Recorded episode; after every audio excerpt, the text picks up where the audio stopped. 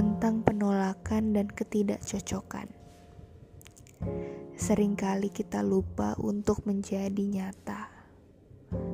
Seringkali kita lupa untuk menjadi jujur atas diri kita sendiri.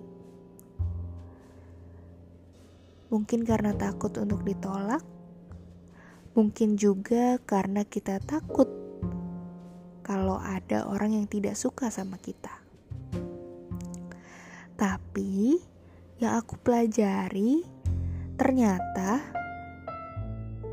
kita untuk bisa menjadi orang yang real itu harus mau untuk bisa ditolak, untuk bisa dijauhi, dan juga untuk tidak disukai.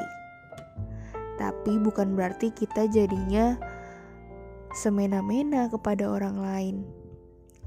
Kita hanya menunjukkan sisi nyata pada diri kita. Apakah sulit? Mungkin bagi beberapa orang ini sulit, termasuk aku.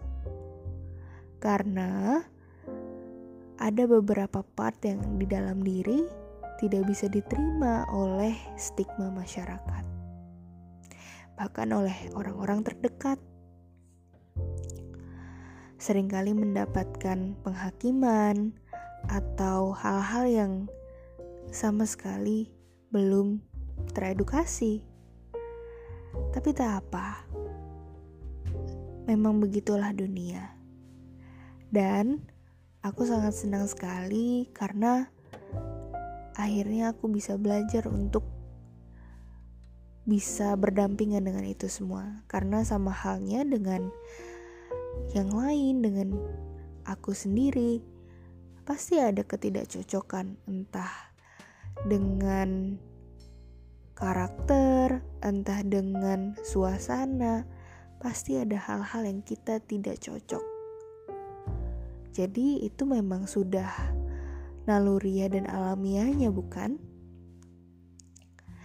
Jadi, kalau ada orang yang memang tidak cocok dengan kita, ya biar saja, memang kita yang tidak cocok dengan dia.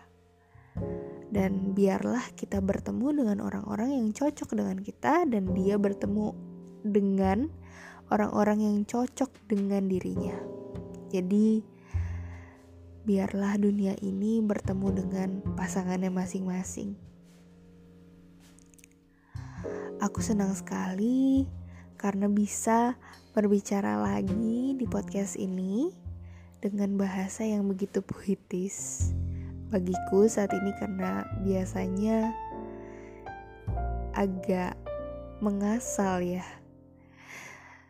Aku harap kita bisa berbicara lagi melalui podcast ini dan ya happy weekend everyone. Bye